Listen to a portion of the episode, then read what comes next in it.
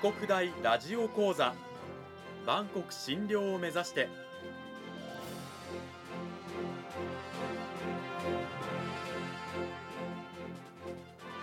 番組タイトルにある「万国診療」とは世界の架け橋を意味する言葉です。この番組はアジアの十字路に位置するここ沖縄にある沖縄国際大学で日々どのような研究や教育が行われているのかを発信していく番組です。案内人はラジオ沖縄アナウンサー小橋川響が務めます。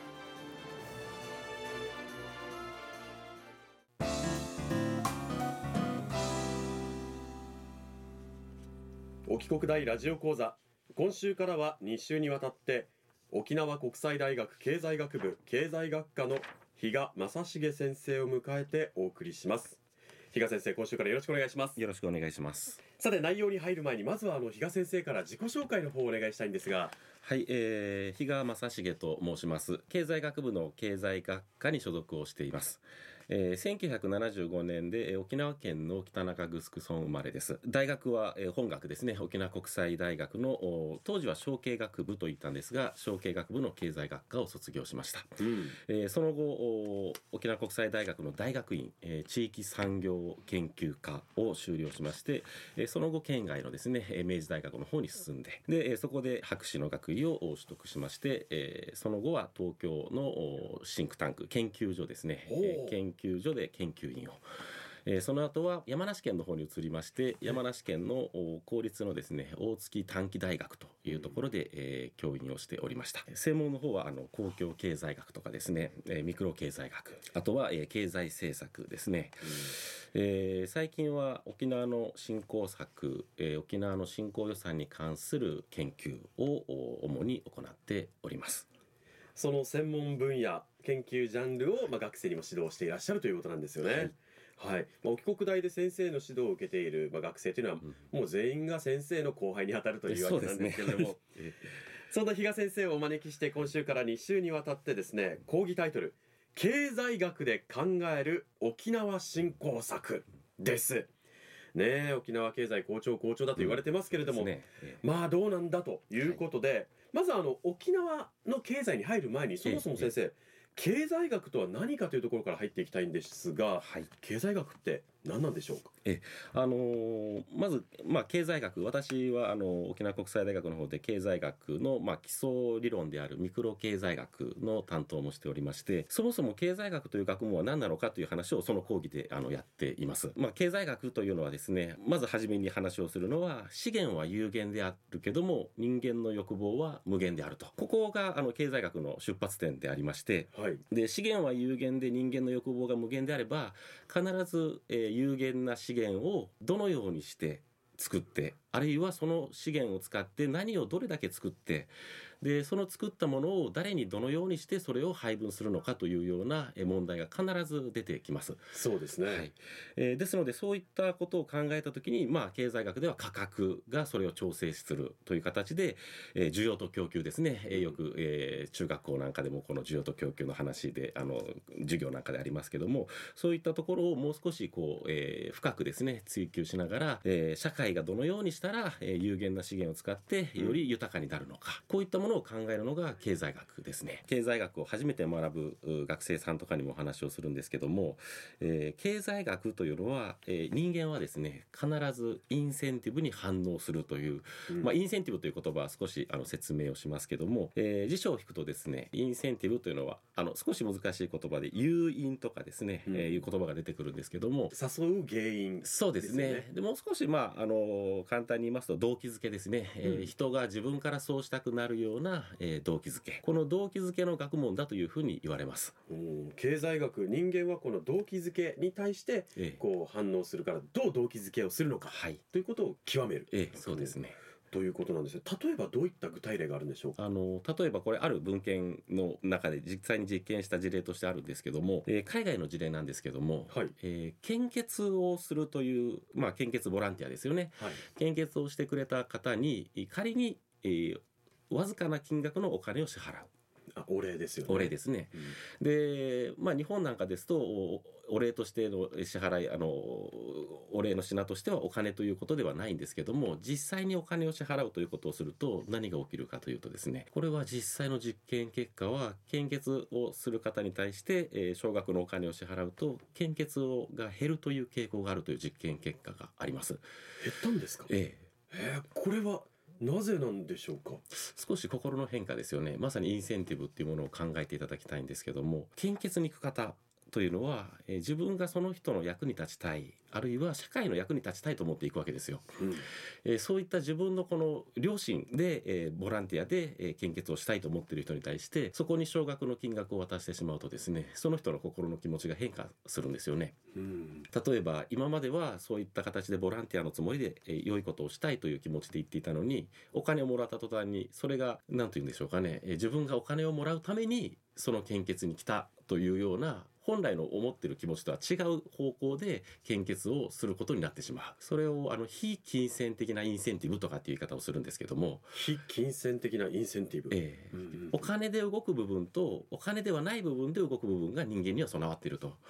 でボランティアとかああるいは献血とかっていうのはどちらかというとそのお金ではない方ですよね、世の中に貢献したいと。そういったつもりで言っている方に、まあ、金銭的な見返りをというふうになってしまうとそもそもの自分の思ってたことと違うのでそれであれば献血にはいかない。というですね、まあ、そういうような実験結果もあります。経済学だからといってお金で全てを考えてはいけないと、ええまさに。経済学。そうですね。その通りだと思います。なんですね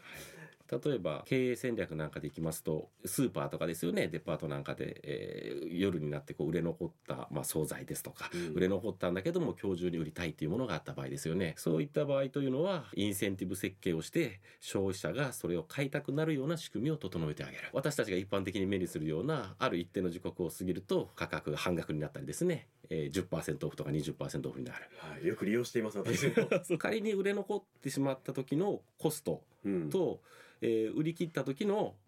まあ、価格を下げるので、えー利益はあの少なくなるにしてもですね価格が下げたとしてでも売り切った方が望ましいというふうに考えるのであれば価格を引き下げることによって需要を増やす、まあ、こういうことが経済学で考えるインセンティブ設計ということが言えます。インセンティブで社会を読み解く、まあ、他にどういったことがあったりするんでしょうか？えー例えばですね、えー一つのおケーキがあります。で、えー登場人物はですね A 君と B さんの2人。で、えーここにえーナイフが1つあります。うん。ということでこの状況からですね問題を出すわけですね。ケーキをこの登場人物2人いますね、えー A 君と B さん。でナイフが1つありますので、えーケーキを公平にうん。切り分ける。まあうん。公平という基準もたくさんあるんですがまずはここでの公平というのは半分ですね。同じ量。えー同じ量、えー半分に切り分ける方法インセンティブをどのようにこの2人に与えると、えー、景気が公平に半分に切り分けられるかうん。ということを問題としてですねあのよく提示するですね。はい、さあラジオを聞いてる皆さんにも考えていただきたいんですが A 君 B さんがいて目の前にはケーキが1つ、はい。ケーキを切り分けるためのナイフが1本。はいこれを公平に2人に分けるにはどういうインセンティブつまり制度設計動機づけをすればいいのか、はい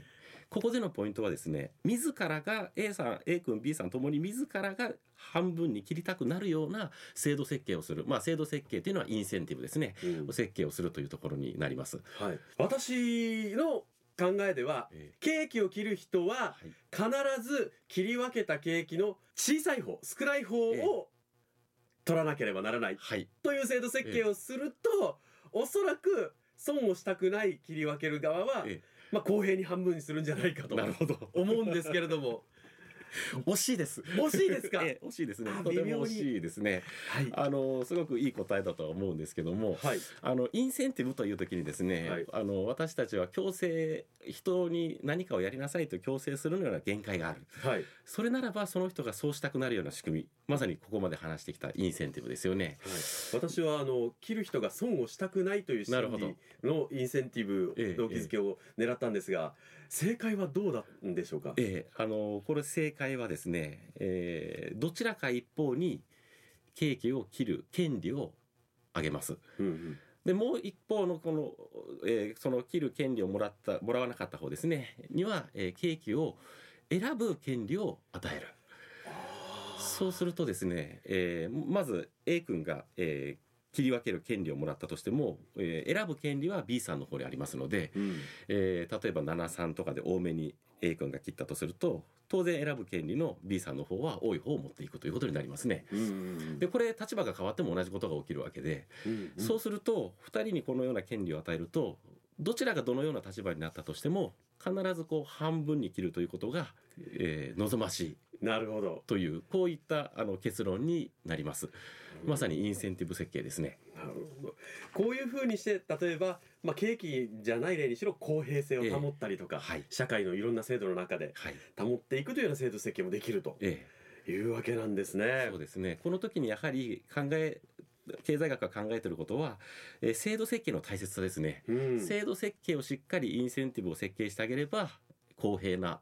まあ、今の事例のようなですねうん。公平なことが世の中が実現できるんではないかというふうに考えてます。今の話は経済学からのインセンティブ制度設計とかね動機づけの話だったんですけど、このケーキの例なんかだと家庭でねええ。ご兄弟が3そうですね。人いて、ええ。綺麗にね あのケーキを切り分けるときにこうお母さんがね、はい。使えるえねあのお話でもありますよね。ね。ぜひぜひ皆さんご家庭でも経済学をねインセンティブを利用してぜひ。上手な子育てしつけを行ってください、あれ？着地点がちょっと変だ。ぞ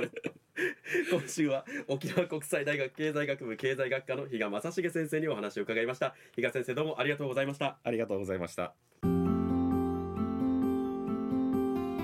さて比嘉先生今週はまあ経済学とは何かという基本的な考え方を教えていただいたんですけれども、それを踏まえた上で来週はどういったお話聞かせていただけるんでしょうか？あのー来週はですね、えー沖縄のお経済について特に沖縄の振興策ですね、えー経済学といううまあ今日のお話をしましたようにインセンティブというキーワードをもとにですねえー沖縄の経済のまあ振興策これからの振興のあり方というものをですね、えー少しえーインセンティブというキーワードとともにですね考えてみたいなというふうに考えています。いよいよ来週はですね私たちが住むその沖縄の現状や抱える課題などについて比嘉先生にお話ししていただきます比嘉先生今週はどうもありがとうございましたありがとうございました。